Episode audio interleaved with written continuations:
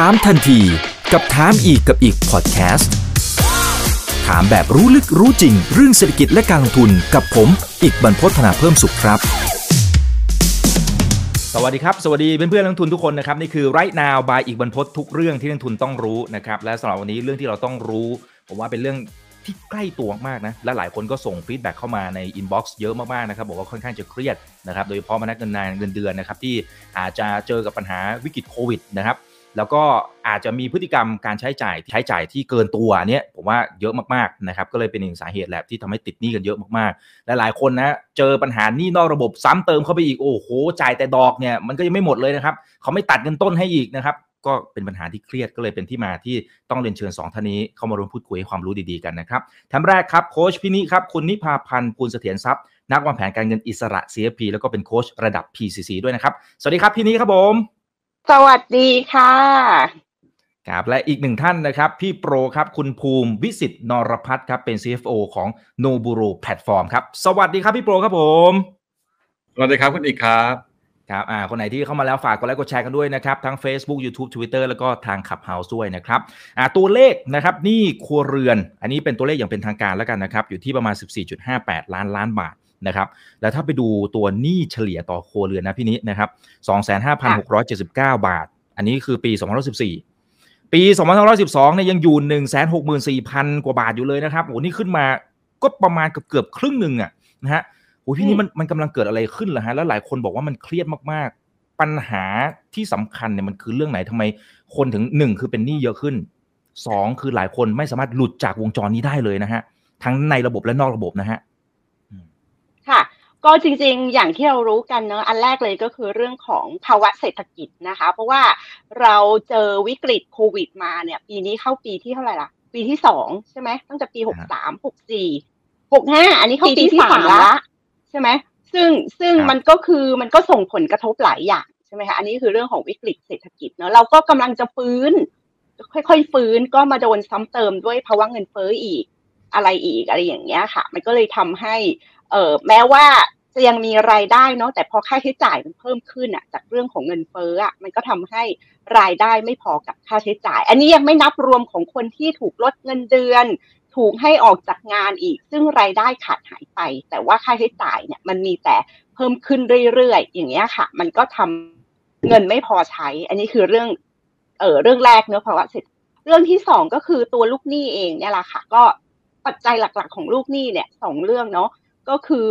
อการไม่มีความรู้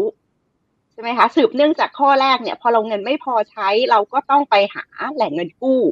เราก็อาจจะเข้าไม่ถึงแหล่งเงินกู้ในระบบนะคะแล้วก็ไม่เข้าใจเรื่องของการคำนวณดอกเบี้ย เห็นที่เขาโฆษณาดอกเบี้ยร้อยละหนึ่งร้อยละหนึ่งอะก็เข้าใจว่าเอ้ยร้อยร้อยบาทจ่ายแค่บาทเดียว ก็น่าจะไหว อันนี้ยังปลาดีเนอะร้อยละหนึ่งไม่ได้รู้ว่าร้อยละหนึ่งต่ออะไร ต่อวัน ต่อเดือนหรือต่ออะไรถูกไหม เพราะฉะนั้นตอนมันร้อนเงินน่ะ ก็ไม่ได้ดูรายละเอียดเรื่องของดอกเบี้ย เท่าไหร่เนาะอันนี้อันหนึ่งเนาะก็คือไม่มีความรู้ความเข้าใจเรื่องของการคำนวณดอกเบี้ยกับอีกอันหนึ่งก็คือเรื่องของอาจจะมีนิสัยเกินตัวนะคะ ก็คือใช้จ่ายเกินตัว อยากมีอยากได้อะเห็นคนอื่นมีอะไรอย่างเงี้ยมีค่าใช้จ่ายที่ไม่จำเป็นค่อนข้างเยอะอะไรอย่างเงี้ยค่ะก็ทำให้เงินไม่พอใช้ เนาะแล้วส่วนข้อที่สามเนี่ยก็จะเป็นเรื่องของสถาบันการเงินในระบบอะค่ะ ซึ่งเขาก็ต้องมีการควบคุมการปล่อยสินเชื่อ ถูกไหมเพราะฉะนั้นเขาก็ต้องดูประวัติดูเออสลิปเงินเดือน ดูเครดิตบูโรอะเดี๋ยวเรามีที่มาเนยว่าทำไมเกิดโนบูโรขึ้นมาเนาะก็ต้องดูเครดิตบูโร ซึ่งบางคนเนี่ยด้วยภาวะต่างๆ อะไรอย่างเงี้ยรายได้น้อยสลิปเงินเดือนไม่มีรายได้ไม่สม่ำเสมอ หรือแม้ว่าจะมีเงินเดือนแต่ภาระผ่อนมันเยอะ เยอะเกิน 40 50 60เปอร์เซ็นของเงินเดือน ซึ่งทางธนาคารเขาก็มองว่าผ่อนเยอะไปแล้ว เขาก็จะกลัวว่าผ่อนไม่ไหว เขาก็จะไม่ค่อยปล่อยสินเชื่อ มันก็ทำให้คนที่มีรายได้น้อยอะค่ะ เข้าถึงแหล่งเงินทุนที่ดอกเบี้ยต่ำเข้าถึงได้ยากกว่า รวมๆเนี่ยก็คือเป็นสามเรื่องนี้แหละค่ะ เรื่องภาวะเศรษฐ กิจ เรื่องลูกหนี้เองที่ไม่มีความรู้กับมีนิสัย อาจจะไม่มีวินัยในการใช้เงิน แล้วก็เรื่องของเออสถาบันการเงินในระบบที่ค่อนข้างมีกฎเกณฑ์ที่เข้มงวดในการปล่อยสินเชื่ออ่าทำให้คนที่มีปัญหาเนี่ยค่ะ มันก็เลยปัญหามันก็เลยยิ่งหนักเป็นเท่าทวีคูณ ใช่ครับ แล้วพอมีปัญหาตรงเรื่องหนี้เนี่ยมันก็ลามไปปัญหาเรื่องของอกับสมาชิกในครอบครัวก็มีปัญหากันนะนี้เจอหลายเคสเลยนะครับ แล้วก็ยังไม่นับว่าในภาพใหญ่ๆก็จะมีปัญหาทางสังคมตามมาอีก คือเรื่องเงินเป็นเรื่องที่สำคัญมาก หลายคนจะคิดว่าผมเป็นเรื่องเล็กๆอะนะฮะแต่ว่าเข้าจริงปัญหามันโผพันกันไปหมดเลย อย่างมันมีตัวสถิติอีกตัวหนึ่งด้วยครับพี่โปรนะครับของทางฝั่งแบงก์ชาติเนี่ยเขาบอกว่าประมาณ1ใน6 ของคนที่เป็นหนี้นะครับส่วนใหญ่จะเป็นหนี้เสีย นะฮะหมายถึงว่าพอผ่านไปสักระยะหนึ่งเนี่ยมันจะจ่ายไม่ไหวนะครับนะฮะซึ่งทางฝั่งของโนบูโรเองเนี่ย ตอนสมัยที่เราเริ่มต้นมองเห็นเพนพอยต์อะไรนะครับ แล้วปัญหามันเหมือนกับที่พี่นี้พูด 3 ประเด็นเมื่อสักครู่นี้หรือเปล่านะครับ หรือมีประเด็นไหนเพิ่มเติมที่บอกว่าเฮ้ยอันนี้มันมันเป็นปัญหาของคนไทยจริง ๆอะเออแล้วเราต้องรีบแก้ไขอะครับ จริง ๆ เมื่อกี้พี่นิดสรุปได้ดีมากเลยนะครับ แล้วก็จริง ๆ เรื่องเรื่องของปัญหา นี่ครัวเรือนเนี่ยต้องเรียนว่าจริง ๆ ตอนนี้เป็นเป็นปัญหาใหญ่ระดับชาติเลยนะครับธนาคารแห่งประเทศไทยเนี่ยเตือนมาสักสามสี่ปีแล้วเนาะตั้งแต่ก่อนโควิดแล้วแหละนะครับว่านี่ครัวเรือนต่อ GDP เนี่ยมันเริ่มแบบแตะ 90%นะครับซึ่งถือเป็นอัตราที่ค่อนข้างสูงมากเมื่อกี้ถ้าถ้าถ้ามองเป็น 90%ของ GDP นะครับแต่ถ้าเมื่อกี้คุณอีกบอกคือนี่ต่อครัวเรือนประมาณนักสองแสนกว่าบาทเนาะนะครับซึ่งคนกลุ่มนี้ต้องเรียนตรงๆว่ารายได้ต่อเดือนเนี่ยเขาประมาณแบบต่ำกว่าต่ำกว่าหมื่นห้านะครับหรือต่ำกว่าสองหมื่ นะครับแต่ถ้ามีหนี้อุปโภคบริโภคถึงสองแสนนะ่ะมันเหมือนเรามีหนี้ตั้งสิบเท่าของรายได้ต่อเดือนน่ะนะครับแล้วหลายครั้งแค่จ่ายขั้นต่ำอย่างเดียวก็ไม่ไหวนะครับพอจ่ายไม่ไหวก็ไปพึ่งนอกระบบคราวนี้ก็ติดปัญหากับดักหนี้สินกันมันเลยนะครับ เมื่อกี้พี่นิแบบพี่นิถ้ากู้ที่ไหนหนึ่งหนึ่งเปอร์เซ็นต่อเดือนบอกด้วยนะครับ จริงๆแล้วนอกระบบ สิบเปอร์เซ็นต์ต่อวันหรือเปล่าฮะเอออ่าหนึ่งนี่นอกระบบที่เราเจอเนี่ยสิบเปอร์เซ็นคือค่าต่อเดือนคือค่าเฉลี่ยนะครับยี่สิบต่อเดือนคือคือแบบอะอันนี้คืออาชีพเขาเลยแหละนะครับยี่สิบเปอร์เซ็นต่อเดือนนะครับสิบเปอร์เซ็นคือใจดีละนะครับต่อปีก็คูณคร่าวๆเออสิบสองคูณเข้าไปนี่สองร้อยสี่สิบเปอร์เซ็นคือยังไม่ทำอะไรเลยเนี่ยขึ้นมาสามเท่าอะ ตีเป็นตัวเลขกลมๆอะนะฮะเนี่ยมันเลยมันเลยเป็นหนึ่งสาเหตุแหละว่าเราไม่สามารถหลุดจากวงจรได้ อืม ใช่พนักงานปฏิบัติการทุกวันเนี่ยเจอปัญหาพวกนี้เยอะมากนะครับ จากสถิติที่ทางเอ่อทางหอการค้าเคยทำเนี่ยจริงๆโนบูโรเราอะครับเราเราเป็นสตาร์ทอัพเนาะ นะครับที่ตั้งใจให้คนไทยเนี่ยจัดการหนี้ได้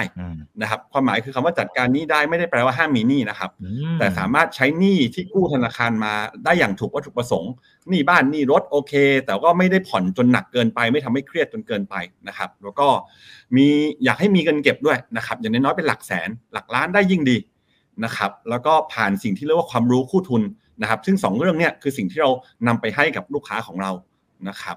แล้วก็ทุกวันนี้เราเรารันมาประมาณ 4 ปีกว่าๆเนาะเรามีลูกค้าที่เป็นบริษัทใหญ่ๆในตลาดหลักทรัพย์อยู่พอสมควรเลยนะครับ แล้วก็ยอดลูกค้าเราอยู่ประมาณสักสี่พันกว่าคนเนาะมีเงินกู้ที่เราปล่อยไปแล้วเนาะตอนนี้ outstanding อยู่ประมาณ 80 กว่าล้านบาทนะครับแล้วก็ถ้าพูดถึงปัญหาตะเกียครับ อย่างที่คุณอีกพูดเลย ถ้าคนไทยหนึ่งในหกคนเดินมาเนี่ยหกคนเดินมาจะมีหนึ่งคนที่มีหนี้เสียนะครับ เป็นหนี้เสียหนึ่งคนนะนี่หกคนนะครับ แล้วก็ถ้าพูดถึงพนักงานรายได้ต่ำกว่าหมื่นห้านะนะครับเอ่อต้องบอกว่าเก้าสิบแปดจุดหนึ่งเปอร์เซ็นเนี่ยเป็นมีหนี้นะครับ แล้วก็แปดสิบห้าเปอร์เซ็นมีหนี้เสีย แล้วก็เจ็ดสิบเอ็ดเปอร์เซ็นเดือนไม่ชนเดือน ไม่พอ เรียกว่า เรียกว่ารายรับน้อยกว่ารายจ่ายนะครับรายรับน้อยกว่ารายจ่ายนะครับ แล้วก็ถ้าปัญหาจริง ๆ ที่เราพบเนี่ยอ๋อก็คือรายได้เขาร้อยบาทเนี่ยนะครับ เขามาถึงเนี่ยเขาต้องจ่ายนี่ประมาณครึ่งนึงก่อนนะครับเหลืออีกส่วนหนึ่งเป็นค่าใช้จ่ายประจำเนี่ยค่าใช้จ่ายประจำก็ค่าเช่าบ้านค่าอาหารค่าเดินทางนะครับคนกลุ่มนี้จะมีเรื่องของการส่งเงินกลับต่างจังหวัดนะครับแล้วเหลืออีกหน่อยนึงก็จะซื้อความสุขนะครับความสุขเขาก็คือหวยเหล้าเบียร์อะไรก็ว่ากันไปนะครับพอมีเหตุฉุกเฉินขึ้นมาเมื่อไหร่เนี่ยก็จะมาต้องไปกู้หนี้ยืมสินขึ้นมา พอมีตรงติ่งตรงนี้ขึ้นมาปุ๊บเนี่ยจากเดือนชนเดือนอยู่ดีๆ ก็กลายเป็นเดือนไม่ชนเดือนนะครับ ซึ่งตรงนี้เขา เขาเหมือนกับว่าเรียกว่าติดกับดักหนี้สินไปเรียบร้อยแล้วนะครับ ซึ่งเรามาวิเคราะห์กันนะครับ เมื่อกี้พี่นี้ก็ฉายภาพไปเห็นแล้วเนาะว่ามีเรื่องของพฤติกรรมทางการเงินนะครับ หรือความรู้ทางด้านการเงินที่เรียกว่า financial literacy นะครับที่คนไทยขาดอยู่นะครับ กับอันที่สองคือ financial inclusion ความหมายคือเขาเข้าเขาสามารถเข้าถึงสถาบันการเงินได้หรือเปล่านะครับ ถ้าเรามีสองเรื่องเนี้ยถ้าถามคุณคุณอีกคุณอีกมองว่าคนไทยเนี่ย ขาดอันไหนมากกว่ากัน โอ้โห คงไม่ได้มีสถิติแบบเป๊ะๆนะครับ แต่คิดว่าจริง ๆ ทั้งสองเรื่องนั่นแหละครับ น่าจะน่าจะหนักทั้งสองเรื่องอะนะครับจริง ๆ แล้วผมจะเรียนว่า financial inclusion สำหรับประเทศไทยเนี่ยการเข้าถึงแหล่งสถาบันการเงินเนี่ยไม่ได้ยากนะครับอืมนะครับ อันนี้คือ regulation ของของแบงก์ชาติเลยนะครับ ก็คือถ้าถ้าใครอยากสมัครสินเชื่อบัตรเครดิตเนี่ย คุณมีเงินขั้นต่ำรายได้ขั้นต่ำหนึ่งหมื่นห้าพันบาท คุณสมัครบัตรเครดิตได้แล้วนะครับ เขาให้วงเงินเนี่ยสองเท่า ถ้ารายได้ต่ำกว่าสามหมื่นนะเขาก็จะอั้นไว้ที่สองเท่าเนาะรายได้มากกว่าสามหมื่นอืมก็อาจจะให้สามสามเท่ารายได้มากกว่าห้าหมื่นให้ห้าเท่านะครับ อันนี้คือบัตรเครดิตนะครับครับอันนี้ผมเอาข้อมูลมาจาก KTC Annual Report เนาะอ่านนะครับ ถ้าเป็น personal loan เนี่ย สินเชื่อบุคคล สินเชื่อจำนำทะเบียนรถเนี่ย เห็นไหมครับ อันเนี้ยกลมๆ คืออะไร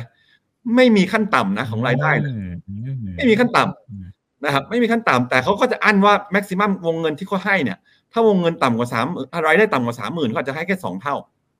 สมมุติพนักงานเงินเดือนหมื่นห้าเขาอาจจะให้สองเท่าเงินเดือนเนาะอืมก็แปลว่าเขาสามารถได้สามหมื่นบาทวงเงินอืมนะครับ แล้วก็สามารถหาได้สามสถาบันการเงินไม่ลิมิตนั่นแปลว่าสามารถ access เงินกู้เอ่อวงเงินของพวก personal loan ได้เยอะพอสมควรนะครับเพราะฉะนั้นสำหรับผมเองเนี่ย financial inclusion สำหรับคนไทยเนี่ยสถาบันการเงินไทยทำได้ดีมากอืม เราเซิร์ฟคนหมู่มากได้นะครับ แต่สิ่งหนึ่งที่สถาบันการเงินจะเริ่มไม่ให้ละ คืออย่าได้มีประวัติหนี้เสียนะอืมครับอะนะครับเพราะฉะนั้นจริงๆแล้วเวลาโนบูโรเราแบ่งเราแบ่งเรื่องของการเป็นหนี้อะครับ เราจะแบ่งเป็นแบบนี้นะครับ ในระบบก่อนเนาะในระบบก็เป็นสินเชื่อที่มีหลักประกันกับไม่มีหลักประกันนะครับ หลักประกันก็แปลว่า ผ่อนบ้านผ่อนรถ ผ่อนมอเตอร์ไซค์นะครับในที่โนบูโรก็จะสอนว่าอย่าเกิน อย่ากู้เกินความสามารถในการผ่อน นะครับซึ่งตรงเนี้ยแบงก์ก็ค่อนข้างสกรีนให้เราพอสมควรนะครับบัตรเครดิตบัตรกดเงินสดนะครับเอ่อก็มี regulation อยู่ระดับหนึ่งนะครับ แต่ mindset ของของพนักงานปฏิบัติการจริง ๆ ต้องเรียนว่าเขาเนี่ยใช้เต็มวงเงินตลอดเวลาอืมแล้วก็พยายามจ่ายขั้นต่ำเราก็จะสอนเขาว่าอย่าจ่ายขั้นต่ำเพราะไอ้การจ่ายขั้นต่ำเนี่ยมันเหมือนการจ่ายแต่ดอกเนาะอาจจะอาจจะจ่ายเงินต้นได้นิดๆหน่อยๆนะครับแล้วเวลาที่มันมีเหตุฉุกเฉินขึ้นมาเนี่ยมันไม่มีทางออก นะครับเวลาถ้าคุณใช้เต็มวงเงินทั้งหมดเนี่ยเวลามีเหตุฉุกเฉินมีสองทางออกครับ ไปสีแดงคือไปหานอกระบบนะครับไปหาเราก็จะเจอดอกเบี้ยที่แพงๆอย่างที่ผมเรียนนะครับดอกเบี้ยร้อยละสิบต่อเดือนร้อยละยี่สิบต่อเดือนเนาะพอเขาเจอตรงนี้ปุ๊บเนี่ยสุดท้ายแล้วเขาจ่ายได้แต่ดอกพอจ่ายได้แต่ดอกไปหลายๆเดือนเขาก็ไม่ไหวสุดท้ายเขาก็ก็ปล่อยในระบบอะครับบัตรกดเงินสด บัตรเครดิตที่เขามีให้มันค้างชำระนะครับพอเขาค้างชำระปุ๊บสิ่งที่เขาจะเจอคือเขาก็ปวดหัวกับการถูกตามหนี้ จะมีคนโทรมาตามหนี้นะครับ จะมีเจ้าหนี้รออยู่หน้าโรงงานบ้างนะครับ คือในหลักการอะของพนักงานปฏิบัติการหรือลูกค้าที่เราดูแลอยู่เนี่ย จะมีในระบบพวกบัตรเครดิตบัตรกดเงินสดเต็มวงเงินกันพอสมควรนะครับ แล้วก็ไหลมาตรงนี้ก็คือบางคนมีทั้งในทั้งนอก บางคนไหลไหลมาทางนี้บ้างมีในกับค้างนะครับ หรือสุดท้ายนะครับก็มาจบกันตรงกลางนะครับ ก็คือมีทุกอย่างโอ้โหเลยอันนี้หนักสุด อืมเป็นทุกอย่างเลย จริงๆที่หนักสุดคือตรงนี้ครับ ไม่มีในระบบที่เหลือเลย คือตรงกลางนี่ยังเหลือในระบบสักใบหนึ่งเอาไว้หมุนครับ แต่ถ้าแบบหล่นหล่นมาตรงนี้คือ มีแต่ค้างชำระกับนอกระบบเลยเนี่ย อันนี้หนักสุดหนักสุดจะอยู่ตรงนี้อืมนะครับ ให้ให้คุณอีกทายเนาะสแตทที่เรามีเนะครับแอบเห็ปนระมาณแปดเห็นเห็นแวบๆไปแล้วฮะตรงนี้อยู่ตรงนี้เก้าสิบเปอร์เซ็นอยู่ตรงนี้นะครับ โอ้ครับ เนี่ยยี่สิบเจ็ดเปอร์เซ็นเนี่ยในระบบอย่างเดียวแต่ในระบบที่พร้อมจะไหลมาทางซ้ายบ้างหรือทางขวาบ้างอืมนะครับ นะครับ ไหลมาทางขวาแล้วเนี่ยเป็นในกับนอกเนี่ยอยู่ยี่สิบเจ็ดเปอร์เซ็นตนะครับ แล้วแล้วคนกลุ่มเนี้ยเฉลี่ยมีหนี้วันคนละแสนแปดอืมนะครับอืมหรือบางคนไหลมาทางซ้ายเนาะเป็นในระบบกับนอกระบบนะคนกลุ่มนี้แบบไม่อยากมีนอกระบบ ก็กลุ่มนี้หนี่เฉลี่ยเยอะหน่อยนะสองแสนกว่า หรือสุดท้ายคนที่จบกันตรงกลางเนี่ยนะครับมีอยู่ประมาณยี่สิบห้าเปอร์เซ็นต์คนกลุ่มนี้ก็หนี้ค้างอยู่ประมาณสองแสนหก นะครับซึ่งตรงเนี้ยบอกตรงๆว่าหลุดจากกับดักหนี้ได้ได้ยากมากจริง ๆนะครับ อันเนี้ยอันนี้ก็ก็เป็นเป็นเป็น stat ที่เรามีอืมนะครับขออนุคญาตรับอ่าส่วนเคสนะครับที่ success อะไรยังไงเดี๋ยวเรากลับมาอีกทีหนึ่งนะครับเดี๋ยวผมย้อนกลับไปถามพี่นินิดนึงนะครับ จริงๆเมื่อสักครู่นี้เนี่ยค่ะผมว่าพี่โปรก็ก็พูดมันมีหลาย keyword ที่น่าสนใจอยู่เหมือนกันนะครับ คือเป็นหนี้ได้นะ ถ้ารู้จักการบริหารจัดการ คือไม่ใช่ว่าห้ามเป็นหนี้เลยนะคือมันต้องมีความรู้คู่กับเรื่องของการบริหารจัดการหนี้อันนี้คือสิ่งที่สำคัญมากๆนะครับงั้นหลายคนก็ส่งที่ส่งเงินเข้ามานะพี่นี้คือเขาบอกว่ามันจะเป็นลักษณะเหมือนกับว่าโอเค สามารถที่จะหาแหล่งเงินกู้ได้เพื่อเอาไปโปะอะนะอาจจะสมมติไปคุยกับสถาบันการเงินนะครับเขาก็มีโปรแกรมต่างๆ พอเข้าร่วมเสร็จปั๊บเอามาโปะไอ้นอกระบบอ่าอันนี้จบไปล็อตหนึ่งผ่านไปอีกไม่กี่เดือนมันมาอีกแล้วฮะ มันมาอีกแล้ว ไปไปติดนี่นู่นนี่นั่น มันวนเวียนอยู่ดี ต่อให้มันแก้ไขปัญหาได้ นั่นแปลว่าต้นต่อมันหามันยังไม่ได้แก้ไขสิครับ อย่างนี้พี่พี่นิพอจะให้คำแนะนำสำหรับคนที่เขาอาจจะยังหาทางออกไม่ได้นะครับ จริง ๆ รู้แหละ แต่มันแก้ไม่ได้ ไม่รู้จะยังไงดี คือพี่นี้เคยบอกว่าเออมันจะต้องอาจจะต้องมีการจดบันทึกรายรับรายจ่ายต่างๆ หนังสือของพี่นี้ก็ก็เขียนบอกไว้นะครับ แล้วก็ตามตำราของแผนการเงินก็บอกเอาไว้ แต่เข้าจริงโหน้อยคนที่ทำได้เหมือนกันนะพี่นี้ใช่ไหมค่ะ ค่ะ ก็เมื่อกี้เนาะสถิติที่โปรเอามาให้ดูเนี่ยค่ะ เราก็เห็นภาพกันแล้วนะเออโปรก็ใส่ภาพว่า จริง ๆ การเข้าถึงแหล่งเงินเนี่ย อาจจะไม่ได้เป็นปัญหาหนักมาก ตราบใดที่เรายังไม่เป็นหนี้เสีย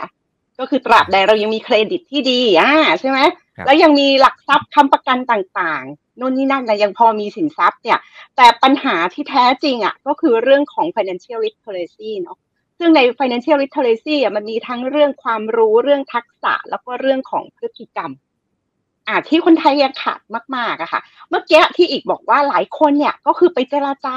ได้เงินในระบบเพื่อไปนอกระบบ อ่าอันนี้ก็แปลว่า confirm เนะว่าไอ้จริง ๆ แล้วเนี่ยการเข้าถึงแหล่งเงินทุนที่ดอกเบี้ยต่ำกว่าเนี่ยมันยังมีความเป็นไปได้ แต่สุดท้ายมันก็ยังกลับมาเป็นนี่อีก มันก็แปลว่าไม่ไม่ติดที่ความรู้ก็เรื่องของพฤติกรรม อะซึ่งอันเนี้ยคือถ้าเป็นเรื่องพฤติกรรมเนี่ย ถ้าพูดตามทฤษฎีว่าคุณต้องจดบัญชีรายรับรายจ่ายโน่นนี่นั่นอะมันมันทำไม่ได้หรอกเพราะมันเป็นเรื่องพฤติกรรมเพราะนั้นพอเรื่องพฤติกรรมอะมันต้องปรับมันต้องปรับเรื่องกับตั้งแต่ mindset อะแล้วก็อาจจะต้องใช้ไม่รู้ต้องใช้โคชชิ่งเข้ามาช่วยหรือเปล่าเนาะปรับ mindset ปรับเอ่อความเชื่อที่จำกัดตัวเองอยู่อะไรอย่างเงี้ยเพราะว่าหลายคนเนี่ย อย่างที่พี่เคยเจอเนอะถ้าเขาในในประสบการณ์ในอดีตอะ อยู่ในครอบครัวที่ทะเลาะกัน พ่อแม่เป็นหนี้เป็นสินทะเลาะกันเรื่องเงินเรื่องทอง รู้สึกว่าเรื่องการเงินเป็นเรื่องที่คัดขาดแคลน เป็นเรื่องยาก เป็นเรื่องที่แบบโอ้ไม่อยากจะรู้จักมันเลยตัวเลขอะไรก็ไม่รู้วุ่นวายสับสน คือตราบใดที่เรามีความเชื่อที่มันจำกัดเราอยู่ไอการจะหลุดเนี่ย มันก็ยากเหมือนกันนะ ถ้าเราไม่ได้ไปปรับความเชื่อตรงนั้นนะคะ เพราะว่ามันมันมันเหมือนกับเราถูกคอนดิชันด้วยสภาพแวดล้อมที่เชื่อว่าเรื่องเงินเป็นเรื่องที่มันจัดการไม่ได้ เราไม่สามารถบริหารจัดการได้อะเพราะฉะนั้นถ้า mindset ตรงเนี้ย หรือมันไม่มีเวในการเปลี่ยนความเชื่อหรือพฤติกรรมตรงเนี้ยค่ะ มันก็หลุดจากไอ้วงจรการเป็นหนี้สินได้ยาก เพราะว่าอย่างที่เราเคยแชร์ในในครั้งก่อนๆเออก็คือพี่เคยถูก เออเขาเรียกอะไรนะคะ approach เนาะเป็น บริษัทที่เขาก็เป็นมีโอเปอเรชั่นเยอะค่ะ แล้วเขาก็ไปดีลกับธนาคารรัฐเนาะเพื่อที่เป็นสวัสดิการให้พนักงานเนาะหาแหล่งแหล่งเงินมาให้ คือบางบริษัทเนี่ยค่ะ หลายบริษัทเลยอะเออผู้บริหารก็น่ารักมากมากมากมากมากก็คือพยายามหาแหล่งเงินหาอะไรต่อมีอะไรมาช่วย เพื่อเปลี่ยนจากดอกเบี้ยสูงให้เป็นดอกเบี้ยต่ำเปลี่ยนจากนอกระบบให้มาอยู่ในระบบ แต่อย่างที่บอกอะค่ะ ก็คือตรงนั้นมันเป็นแค่ปลายเหตุ มันต้องเพิ่มเรื่องความรู้ มันต้องเพิ่มเรื่องทักษะ แล้วมันต้องเพิ่มเรื่องของการบริหารเอ่อความเชื่อ mindset พฤติกรรมต่าง ๆ ตรงนี้ต้องใส่เข้าไปด้วยอะค่ะมันถึงจะเปลี่ยนแปลงได้ ซึ่งเป็นสิ่งที่ชาเอ่อ challenge เนาะท้าทาย เพราะว่าถ้าไม่มีใครให้ความรู้เขา ไม่มีใครให้ mindset ที่ถูกต้อง ไม่มีใครให้วิธีการปรับพฤติกรรมเออทุกอย่างมันก็จะกลับไปที่ความเคยชินเดิมๆอะ มันก็ทำให้ตรงจุดเนี้ยแหละ ที่ที่มันเป็นชาเลนจ์ว่า เออ เราจะทำยังไงที่เราจะให้ได้เรื่องของทั้งความรู้แล้วก็การปรับพฤติกรรม แล้วก็แหล่งเงิน ที่จะเข้าไปช่วย support ให้เขาสามารถแบบว่า เออปลดหนี้ได้แล้วก็สามารถกลับมาเป็นคนที่มีพฤติกรรมทางการเงินที่ดี มีวินัยนะคะแล้วก็เริ่มสร้างฐานะการเงินเออสร้างความมั่งคั่งให้กับตัวเองได้ได้แบบยั่งยืนอะไรอย่างเงี้ยไม่หลุดเข้าไปในวงจรนี้อีก ครับเมื่อกี้ผมว่าพี่นิพูดมาผมว่าน่าสนใจมากๆ ที่พี่นิบอกว่ามันบางครอบครัวเนี่ยเขาอาจจะเคยชินนะครับ พอพูดถึงแค่เรื่องเงินนะจริง ๆ บางครอบครัวทะเลาะเลยนะพี่นิถูกไหมฮะ อาจจะแบบว่าตัวเองหมุนเงินไม่ทันอะไรก็ตามไม่รู้แหละ แต่ว่ามันมันเครียดอะบางทีบรรยากาศในครอบครัวพอมันเครียดมากๆ คุณลูกที่กำลังจะโตขึ้นมาเนี่ย บางทีมันปลูกฝังอยู่ในหัวว่าเฮ้ยอย่าไปพูดนะ เรื่องเงินเป็นเรื่องน่ากลัวนู่นนี่นั่นอะไรต่างๆมันแก้ไขไม่ได้อะไรต่างๆโตขึ้นมาก็ยิ่งมีปัญหาอีกนะครับ แล้วแต่พี่นี่บอกว่ามันต้องแก้ไขที่ mindset จริง ๆ โอเค มันรู้แหละแต่ว่าพอจะให้คำแนะนำได้ไหมครับว่ามันจะไปทะลุทะลวงไอ้ตรงนี้ได้ยังไง เพราะบางทีพอมันฝังอยู่ในหัวนานๆแบบหลาย ๆ ปีสิบปียี่สิบปีเนี่ยโหมันแกะยากมากอะ่ะ ไม่รู้จะเอาออกยังไงฮะไอไอตัวความเชื่อเหล่านี้ครับ ซึ่งซึ่งถ้าถ้าจากประสบการณ์เนอะถ้าเอาออกได้ด้วยด้วยตัวเองไม่ได้อะต้องหาผู้เชี่ยวชาญผู้เชี่ยวชาญนี่ก็มีตั้งแต่นักวางแผนการเงินใช่ไหมคะที่ปรึกษาการเงิน อาจจะเป็นโค้ชการเงิน หรือสุดท้ายก็ถ้ามันมีปัญหาลึกซึ้งมากๆจริง ๆ ก็อาจจะต้องใช้นักจิตวิทยาเข้ามาช่วยอ่าเพราะว่าประเด็นพวกนี้ไม่รู้ว่าระดับของการที่เราอยู่ในบรรยากาศแบบนั้นนะคะมันมีเอ่อการซึมซับอะไรบางอย่างเข้าไปหรือเปล่าหรืออะไรอย่างเงี้ยค่ะ มันก็ต้องเริ่มตั้งแต่อ่าถามตัวเองอะว่าเอ๊ะ ไอสิ่งที่เราควรจะต้องทำอ่าการจดบันทึกรายรับรายจ่าย การที่จะต้องหาความรู้ การที่ต้องให้เวลาในการศึกษาหาข้อมูล การที่เห็นตัวเลขพวกนี้แล้วเราเป็นยังไง เราทำเองได้หรือเปล่า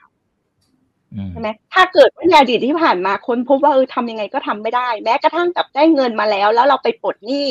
เก่าได้เรียบร้อยแล้ว สุดท้ายเราก็กลับมาเป็นหนี้อีกอะเป็นวงจรอยู่อย่างนั้นน่ะ หลุดไม่ได้เนี่ย แปลว่าแก้ได้ แก้ไม่ได้ด้วยตัวเองอะ คือบางครั้งน้ำผงมันเข้าตาเราอาจจะเอาออกเองไม่ได้อะเราอาจจะต้องใช้ผู้เชี่ยวชาญ เพื่อที่เขาจะได้ช่วยชี้ให้เห็นว่า เออจุดที่มันเป็นประเด็นอะจริง ๆอะมันอยู่ตรงไหนเนี่ยค่ะก็อาจจะต้องอาจจะต้องอาศัยผู้เชี่ยวชาญเข้ามาช่วยพอพอเป็นคนอื่นเนี่ยบางทีเขามีประสบการณ์อ่าสมมติอย่างอย่างพี่นี่เองเป็นโค้ชจริง ๆ ผมก็จะว่าเป็นด้านจิตวิทยาด้วยนะนะครับ อ่า ก็เพราะฉะนั้นก็จะช่วยตะล่อมตะล่อมได้อะถูกไหมฮะ อาจจะจะช่วยตะล่อมตะล่อมได้ว่าเฮ้ยตรงนั้นตรงนี้เป็นยังไงสุดปั๊บเดี๋ยวมันจะไปเจอปมอะไรปมหนึ่งอะอ่าแล้วนักวิจิตวิทยาตรงเนี้ยเขาจะช่วยแก้ได้ ผมผมสมมตินิดนึงได้ไหมครับ สมมติว่าผมผมมีปัญหาเรื่องนี้ผมเดินไปหาพี่นี่เนี่ยพี่นี่จะพี่นี่จะยกตัวอย่างคำถามอะไรที่มันจะสกิดต่อมให้ผมคิดอะว่า เออเฮ้ยปัญหาผมมันอยู่ตรงเนี้ยผมต้องไปแก้ไขไอ้ตรงเนี้ยอ่าแต่แต่พอจะยกตัวอย่างให้มันให้มันเห็นภาพมากขึ้นได้ไหมฮะอ่าเออพี่อาจจะต้องใช้คำถามว่า เนี่ยค่ะ ที่ผ่านมาเนี่ยค่ะ เออมีปัญหาเนี้ยมา เออนานแค่ไหนแล้วแล้วอาจจะต้องให้เล่าให้ให้เล่าปัญหาให้ฟังเนาะแล้วก็อาจจะต้องถามว่าเออความรู้สึกอะค่ะ ที่มันมีต่อเรื่องเงินเงินทองทองเรารู้สึกยังไงเรามีความรู้สึกกับเรื่องนี้ยังไงนะคะแล้วก็เพราะว่าพี่เคยมีลูกค้าคนหนึ่งเนาะอยากให้เขาทำบัญชีรายรับรายจ่ายอะตอนแรกเขาก็บอกอุ้ยง่ายมากเลย เพราะว่าเขาใช้บัตรเครดิต เนาะมันถูกบันทึกหมด รายการมันถูกบันทึก เพราะฉะนั้นน่ะดูจาก statement น่ะ แต่แบบผ่านไปแล้วผ่านไปอีกเขาไม่เคยสามารถส่งบัญชีรายรับรายจ่ายให้พี่ดูได้เลย ก็เลยถามว่าเกิดอะไรขึ้นอ่าทำไมตอนแรกคุณบอกว่าคุณทำได้แล้วเกิดอะไรขึ้น เขาบอกว่าพอเขาเปิดเห็น statement นะคะใจสั่นอุ้ย statement อีบัตรเครดิตอะเขาเกิดความรู้สึกว่าแบบใจสั่นเครียด เครียดมีอาการ อ่าก็เลยถามว่าก็เลยต้องต้องถามว่าอะและไอความรู้สึกใจสั่นนะคะมันเกิดขึ้นเพราะอะไร อะไรที่ทำให้เราเห็นพวกตัวเลข เยอะๆเยอะๆเต็มไปหมดเลยอะไรอย่างเงี้ย เกิดขึ้นจากอะไร เนี่ยค่ะ เราก็เลยคุยไปคุยมา คุยมาคุยมา ก็เจอเจอหลายเรื่องไม่ว่าจะเป็นว่าจากในอดีตก็คือ เอ่อคุณพ่อเป็นทหารไม่ให้คุณแม่ทำงาน อ่าคุณพ่อดูแลค่าใช้จ่ายคนเดียว อะแล้วเขาก็พ่อแม่ก็ทะเลาะกันเรื่องเงินประเด็นที่หนึ่งประเด็นที่สองเขาก็ไปแต่งงานได้สามีที่เป็นเหมือนคุณพ่อห้ามไม่ให้เขาทำงานเขาก็รู้สึกอึดอัด แล้วประเด็นที่สามเขาก็เลยบอกว่าเขาก็เลยใช้วิธีใช้เงินไม่บรรยะบรรยังอะค่ะ เพื่อแก้แค้นสามี อ๋อเข้าใจเพื่อคืนสามีสุดท้ายถามไปถามมาก็คือความรู้สึกมันผสมปนเปกันไปหมด แล้วเขาอยู่ในสภาวะกดดันที่เขาอะ ไม่สามารถเป็นตัวของตัวเอง แต่สามีมีสตังนะสามีมีตังก็เลยแบบรูดตัดเครดิตไม่บรรยะบรรยังเพื่อ เพื่อเอาคืนแบบมันยังจะผลานเงินสามีอะแล้วพอตัวเองจะต้องมาวางแผนการเงินของตัวเอง แล้วพอเห็นความจริงว่านี่ฉันจ่ายไปขนาดนี้เลยเหรอฉัน จ่ายไปขนาดนี้เลยเหรอ อะไรอย่างเงี้ย เกิดความรู้สึกแบบเฮ้ยพึ่งแบบเหมือนช็อกอะเฮ้ยฉันทำอะไรลงไป เออ ฉันใช้เงินแบบไม่บรรยะบรรยังขนาดนี้เลยเหรออะไรอย่างเงี้ยค่ะ แล้วพอเริ่มจะทำก็ไปนึกถึงตอนพ่อแม่ทะเลาะกันเรื่องสตังค์อีก อืม โอเคฉันก็จะเคยชินแต่การใช้เงินอย่างเดียว ครับ ให้รวบรวมให้อะไร มันจะไปเจอความรู้สึกที่มันมีผลอะ ที่มันมันเกิดจากการที่อยู่ในครอบครัวที่เขาเออมีปัญหากันทะเลาะกันเรื่องเงินเงินทองทองอะไรอย่างเงี้ยอ่าโอเค อันนี้อันนี้เป็นตัวอย่างที่ดี เพราะจะได้รู้ต้นตอของสาเหตุของปัญหานะครับ แล้วถ้าเป็นทางฝั่งของพี่โปรล่ะนะครับ สมมุติว่าเจ้าของบริษัทเมื่อสักครู่นี้ที่ที่พี่โปรโชว์ไอตัวกราฟขึ้นมาที่เห็นบริษัท โอ้โหต้องเป็นบอกว่าเป็นเป็นระดับประเทศอะนะฮะที่ไปปรึกษาทางฝั่งของนูบูโรนะครับสมมุติว่าเจ้าของบริษัทหรือว่าผู้บริหารระดับสูงเนี่ยเขาบอกว่าเฮ้ยฉันอยากจะทำสวัสดิการดีๆแบบนี้เนี่ยให้กับพนักงานเนี่ยเดินเข้าไปหาโนบูโรเนี่ยคำถามชุดคำถามอะไรมันจะเป็นในลักษณะแบบไหน หรือวิธีในการแก้ไขปัญหา 1 2 3 4 ขั้นตอนมันประมาณไหนถึงจะไปช่วยแกะสิ่งเหล่านี้ออกจากพนักงานแล้วก็ให้เขาไม่กลับมาเป็นหนี้อีกรอบหนึ่งอืมโอเค อันนี้เราจะเรียกกระบวนการในการ onboarding นะครับ ก็คือว่าพอพอเราเราตกลงกับบริษัทแล้วว่าเราจะมีสวัสดิการหน้าตาประมาณเนี้ยเพื่อช่วยเหลือเพื่อนพนักงานเนี่ยนะครับสิ่งที่เราไปให้ก็คือความรู้ทุนแล้วก็เทคโนโลยีที่เรามีเมื่อกี้พี่นิพูดถึงเรื่องของปมในจิตใจอะไรต่างๆเนาะจริงๆแล้วก็เรื่องปัญหาของหนี้สินเนี่ยผมเรียนตรงๆว่ามันเป็นมันเป็นปัญหาสังคมส่วนหนึ่ง นะครับมันเป็นปัญหาจากการขาดความรู้ต่างๆนะครับแล้วก็แต่ที่โนบูโรเราเนี่ยจะสรุปทั้งหมดทั้งมวลมาเนี่ยว่าต้นเหตุของปัญหาจริงๆมาจากความรักนะครับนะครับความรักทำให้คนตาบอดนี้เหรอฮะ อ่า อะไรนะครับ ความรักทำให้คนตาบอดนี่ทำให้คนตาบอด อะไรอย่างนั้นเลยครับ อะไรคล้าย ๆ อย่างนั้นนะครับ แต่ว่าอันนี้เราควรพูดถึงพนักงานปฏิบัติการเนาะประมาณแบบเงินเดือนสองหมื่นลงมานะครับ ไม่ได้แบบพูดถึงคนรายได้เยอะๆเนาะนะครับ สมมุติว่าคนกลุ่มนี้ต้องเรียนตรงๆว่ารักแรกของเขาเนี่ยคือรักพ่อแม่นะครับโอเคเขามีภาระที่เขาต้องส่งเงินกลับต่างจังหวัดเนี่ย เยอะพอสมควรนะครับ เป็นเป็นเป็นเปอร์เซ็นต์ที่ค่อนข้างสูงสำหรับรายได้ของเขาเนาะนะครับเขารักคู่ชีวิตนะครับแต่หลาย ๆ ครั้งคนกลุ่มนี้พูดด้วยความเคารพเนาะ อาจจะมีการเลิกลากันไปนะครับ แล้วก็อีกฝั่งหนึ่งก็ฝากหนี้ไว้ให้ รับหนี้ไว้คนเดียวนะครับเออรักเพื่อนนะครับ รักเพื่อนนี่เจอเยอะมากนะครับค้ำประกันหนี้ให้เพื่อน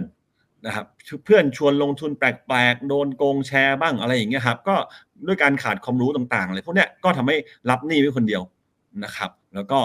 เขาอาจจะเติบโตมาในสภาสังคมรูปแบบหนึ่งเนาะแล้วเขาก็คาดหวังว่าลูกของเขาจะได้วิถีชีวิตที่ดีกว่าเขานะครับเขาก็ มีทุ่มเทให้กับลูกพอสมควรนะครับ แล้วก็สุดท้ายก็รักตัวเองแหละนะครับ อาจจะอยากได้อยากมีนะครับ แต่จริงๆ แล้วคนลูกค้าที่เราดูแลเนี่ยส่วนใหญ่พูดตรงๆหนี้ของเขามาจากการดูแลคนอื่นมากกว่า มาจากคนอื่นช่วยสร้างไม่ใช่ตัวเขาเป็นคนสร้างนะครับครับครับโอเคแล้วก็คำสิ่งที่เราเอามาช่วยเขาเนี่ยเอออย่างที่เรียนคือ ย้ำ confirm พี่นิตะกี้เลยเนาะว่าถ้าถ้ามีแค่ทุนมาให้อย่างเดียวเนี่ย ถ้า ถ้าเอาเงินก้อนไปไปปิดหนี้แล้วคิดว่าหนี้จะหายไปเนี่ยพูดตรงๆ สถาบันการเงินไทยก็ควรจะแก้หนี้เรื่องพวกนี้ได้จบแล้วนะครับ เพราะฉะนั้นเนี่ยมีทุนอย่างเดียวไม่สามารถแก้เรื่องปัญหาหนี้สินได้นะครับ ต้องความรู้บวกทุนเนาะนะครับ เราต้องมีความรู้พื้นฐานให้เขาสามารถจัดการหนี้ของเขาได้ในระยะยาวเขาจะได้ดูแลตัวเองได้นะครับ เรามีทุนนะครับที่สามารถให้เขาสินเข้าถึงสินเชื่อที่เป็นธรรมเนาะและสินเชื่อที่เราให้เนี่ยต้องเรียกว่า มีประวัติหนี้เสียเราก็ให้นะนะครับ เราไม่ได้กันไว้ว่าแบบ เออ คนนี้เคยผิดพลาดมาแล้วฉันไม่ให้นะครับ เราช่วยทุกคนนะครับ แล้วก็เรามีเทคโนโลยีนะครับ ที่จะมาช่วยเขานะครับ พูดถึงเทคโนโลยีก่อนละกันนะครับ ที่โนบูโรเรามีเนี่ยเราเรียกว่าเราเรียกแผนการเงินส่วนบุคคลแล้วกันครับนะครับ เป็นแผนการเงินบริหารจัดการหนี้เลยนะครับ พนักงานเออลูกค้าที่เข้ามาจะได้แผนอย่างเงี้ยกลับไปนะครับเขาจะเห็นเลยว่าเขามีหนี้ในระบบอยู่กี่ตัวเนาะหนี้บ้านหนี้รถหนี้บัตร หรือมีนอกระบบอีกอยู่กี่ตัวก็จากการสัมภาษณ์กันเนาะระบบเราจะบอกเลยว่า ดอกเบี้ยตัวไหนถูก ดอกเบี้ยตัวไหนแพงนะครับสินเชื่อที่คุณจะได้รับจากเราไปเนี่ยควรเอาไปรีไฟแนนซ์ตัวไหนก่อนตัวไหนหลัง แล้วคุณจะประหยัดดอกเบี้ยได้เท่าไหร่นะครับ อันนี้คือสิ่งแรกที่เรามีให้นะครับ อันที่ 2 เรามีการหลักสูตรให้ความรู้ออนไลน์เนาะแล้ว concept ของการให้ความรู้ของเราเนี่ยเป็น gamification ถ้าเขามาเรียนกับเราเรียนยิ่งเยอะได้วงเงินเยอะนะครับเรียนเรียนเยอะได้วงเงินเยอะ เรียนเยอะได้วงสร้างแรงจูงใจ อ่า มี incentive ให้เนาะนะครับครับ อันที่สามเราก็เราเป็นสวัสดิการเนาะเพราะฉะนั้นแปลว่าเราต่อต้องประสานงานกับนายจ้างก่อนนะครับ เพื่อให้นายจ้างหักเงินเดือนมาคืนเรา แล้วเราก็สามารถ customize ตัวสวัสดิการเนี่ยให้ตอบโจทย์รูปแบบพนักงานของของของของ partner เราได้นะครับเราก็จะมีรีพง report ต่างๆ สรุปไปให้นายจ้างว่าเออหลังจากเริ่มโครงการกันมา 2 เดือน 3 เดือนเนี่ยพนักงานคุณนี่ลดลงไปมากน้อยแค่ไหน นะครับ อันนี้คือสิ่งที่เรามีให้อยู่นะครับเอ่อถามว่าไอ้ความรู้คู่ทุนเนี่ยนะครับความรู้ที่เราให้เนี่ยนะครับวิธีการที่เราแก้เนี่ยเราใช้สิ่งที่เราปัญญาสามฐานนะครับ การจะแก้หนี้ให้กับคนกลุ่มนี้เนี่ยฐานที่สำคัญที่สุดคือฐานใจเนาะนะครับฐานใจคือการเปิดใจเขาให้ได้ก่อนนะครับ เราเรียกว่าการสร้างพื้นที่ปลอดภัยให้กับให้กับคนที่เข้ามาจะแก้ปัญหากับเราเนาะให้เขารู้ว่าเขาอยู่ตรงเนี้ยกับเราเนี่ยเราพร้อมสปอร์ตเขา ให้เขารู้ว่าเขามีเพื่อนเพื่อนที่มีปัญหา ไม่ไม่น้อยกว่าเขาเลย บางทีเราเราเรามีการให้เขาแชร์ปัญหากันเนี่ย คนที่เคยคิดว่าโหปัญหาของฉันใหญ่ฟังปัญหาของเพื่อนแล้วรู้สึกว่าเออ ปัญหาของฉันมันเล็กไปเลยนะครับ แล้วเขาก็จะมีแรงจูงใจในการในการที่จะเอ่อแก้ปัญหานะครับ แล้วก็ปรับทัศนคติต่างๆนะครับ อันนี้ก็คล้ายๆที่พี่นิว่า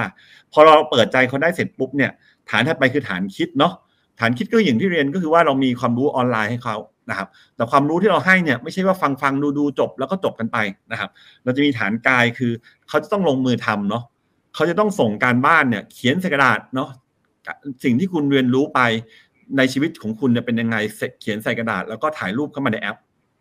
ถ้าคุณเรียนแล้วแล้วเราเราก็ตรวจเนาะ ถ้าผ่านก็คือได้วงเงินเพิ่ม ผ่านก็คือได้วงเงินเพิ่มเนาะซึ่งไอ้ความรู้พวกนี้เราก็ได้นักวางแผนการเงินเนาะระดับประเทศเนาะเราได้กระบวนกรนะครับที่ที่เข้ามาช่วยออกแบบตรงนี้ให้นะครับ อันนี้คือเรื่องของของฐานคิดเนาะหรือเรื่องของความรู้นะครับ ส่วนในเรื่องของเงินทุนเนี่ยนะครับสิ่งที่เรามีให้เนี่ย เราเราพบว่าปัญหาของคนกลุ่มนี้เนี่ย อันแรกคือเขาขาดสภาพคล่องนะครับ ไม่ว่าจะอยู่ไม่ได้คำเมื่อกี้จำได้ว่าไอ้สามเหลี่ยมนี่ครับ ไม่ว่าเขาจะมีในระบบนอกระบบค้างชำระเนี่ย คนที่มาหาเราเขาขาดสภาพคล่องแน่นอนนะครับ เพราะฉะนั้นสิ่งที่ต้องให้เขาก่อนอันที่หนึ่งคือให้สินเชื่อเพื่อเพื่อกันเขาไปกู้นอกระบบนะครับ ส่วนอันที่สองเนี่ยเราเรียกว่าสินเชื่อภารกิจเนาะสินเชื่อภารกิจก็คือ ต้องมาเรียนรู้กับเราเพื่อเอาวงเงินไปเนาะอันเนี้ยเพื่อแก้หนี้นอกระบบนะครับเพราะว่าการที่เขามีหนี้นอกระบบเนี่ยมันเหมือนเขาต้องจ่ายหนี้ดอกเบี้ยแพงๆเนาะซึ่งถ้าเราไปลดหนี้ตรงนี้ให้เขาได้เนี่ย ก็เหมือนเขาจะเขาจะมีกระแสเงินสดต่อเดือนเพิ่มมากขึ้นนะครับ โดยสินเชื่อสองตัวแรกเนี่ย เราให้แม้กระทั่งคนมีประวัติค้างชำระก็กู้ได้เนาะคนที่วันนี้เดินเข้าแบงค์แบงค์ไม่ให้กู้ละมาหาเราเราก็ให้กู้นะนะครับ ถ้าเป็นถ้าเป็นพนักงานของ partner ของเรานะ แต่อาจจะมีกฎเกณฑ์อายุงานบ้างนิดหน่อยนะครับ แล้วก็ไม่ต้องมีคนค้ำประกัน นะครับเพราะว่าการค้ำประกันก็สร้างปัญหาหนี้สินขึ้นมา เราก็บอกว่าเราไม่อยากเป็นส่วนหนึ่งของปัญหา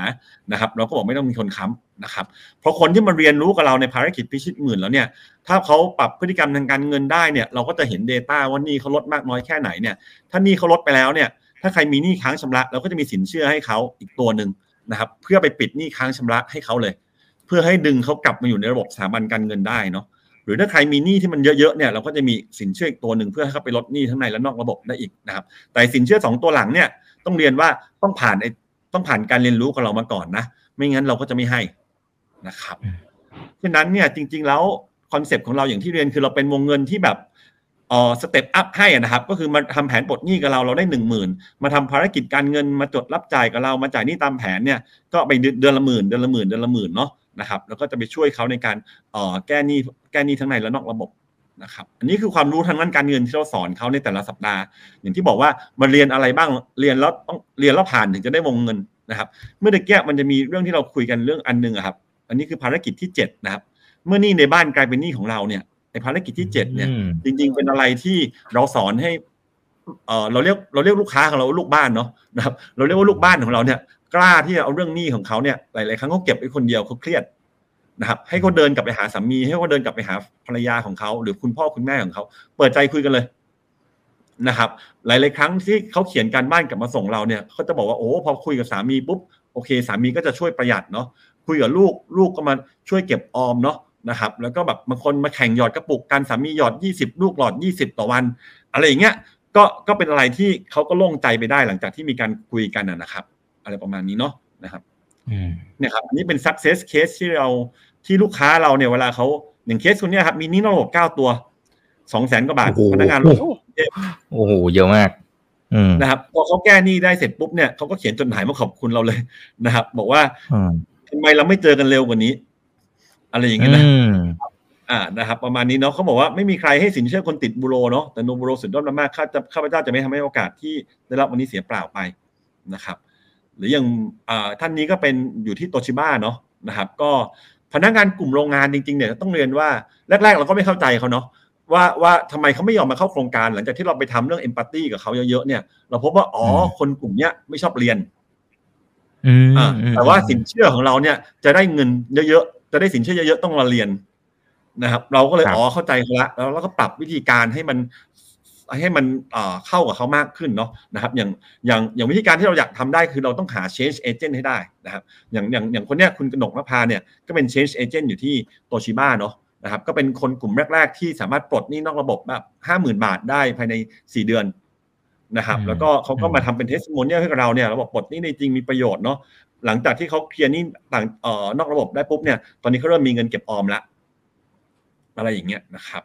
แล้วก็ถ้าพูดลงรายละเอียดเนี่ย concept ที่เราใช้ในการแก้หนี้ครับ เราเรียกว่าสามใจแก้หนี้นะครับ เปิดใจนะครับ เปิดใจก่อนนะครับ เปิดใจเปิดใจอะไรบ้างเนาะนะครับ เราสร้างพื้นที่ปลอดภัยให้กับเขาพยายามปรับความเชื่อการเงินผิดๆของเขาเนาะปรับทัศนคติต่างๆนะครับ แล้วก็ทำให้เขาตัดสินใจให้ได้ว่าเขาจะปลดหนี้ได้จริงๆเขาจะลุกขึ้นมาปรับปลดหนี้ได้นะครับ อันนี้คือใจที่หนึ่งนะครับ ใจที่สองเนี่ยเราเรียกว่าเข้าใจเนาะ เข้าใจเข้าใจเข้าใจคืออะไรนะครับ เข้าใจคือ คือให้เขาเข้าใจว่ารายรับรายจ่ายเขามีเท่าไหร่เขามีหนี้แต่ละตัวเท่าไหร่ดอกเบี้ยเท่าไหร่แล้วเขาจะปลดหนี้ได้ยังไงนะครับ อันนี้คือใจที่สองนะครับเอ่อส่วนใจที่สามเนี่ยนะครับ เราเรียกว่าตั้งใจเนาะเพราะอย่างที่บอกคือการจะได้สินเชื่อของเราทั้งหมดเนี่ย มันไม่ได้มันไม่ได้ได้ภายในมาถึงได้เลยเนาะนะครับ คุณต้องมาเรียนรู้กับเรานะครับ คุณต้องมาจดรับจ่ายนะครับ คุณต้องมาจ่ายจ่ายหนี้ตามแผนที่ที่ตกลงกันไว้ นะครับแล้วก็เราจะมีโนบูโรสกอร์ด้วยนะอยู่ในแอปพลิเคชันของเรา ถ้าในสกอร์มันก็ได้จะมาจะได้มาจากการเรียนรู้ การความตั้งใจในพฤติกรรมที่ดีเกี่ยวกับเรื่องของการเงินเนาะแล้วก็การจ่ายหนี้ตามแผน แล้วก็การจดเงินออมเข้าไปในระบบนะครับ ถ้าคุณตั้งใจเนี่ยนะครับคุณก็จะได้สินเชื่อไปแก้หนี้นะครับอะไรประมาณนี้เนาะอันนี้เป็นตัวอย่างนะครับ อันนี้ผมซูมนิดนึงแล้วกันเนาะนะครับอย่างอย่างเคสเนี่ยนะครับมีหนี้ในระบบเนาะแสนหนึ่งบัตรเครดิตบัตรกดเงินสด นะครับ นอกระบบห้าหมื่นสองห้าหมื่นสองดอกร้อยละสิบเนาะจ่ายจ่ายดอกเบี้ยอย่างเดียวก็ห้าพันสองแล้วนะนะครับ มีหนี้เล่นแชร์อยู่บ้างนิดหน่อยนะครับหนี้รวมๆประมาณแสนหกแต่รายได้หมื่นเจ็ดรายได้หมื่นเจ็ดนะจ่ายหนี้แค่ดอกเบี้ยแค่ดอกเบี้ยตัวนี้ก็ห้าพันแล้วเนาะอันนี้จ่ายขั้นต่ำก็ห้าเปอร์เซ็นก็อีกห้าพันจ่ายแค่สองตัวนี่ก็หมื่นหนึ่งละ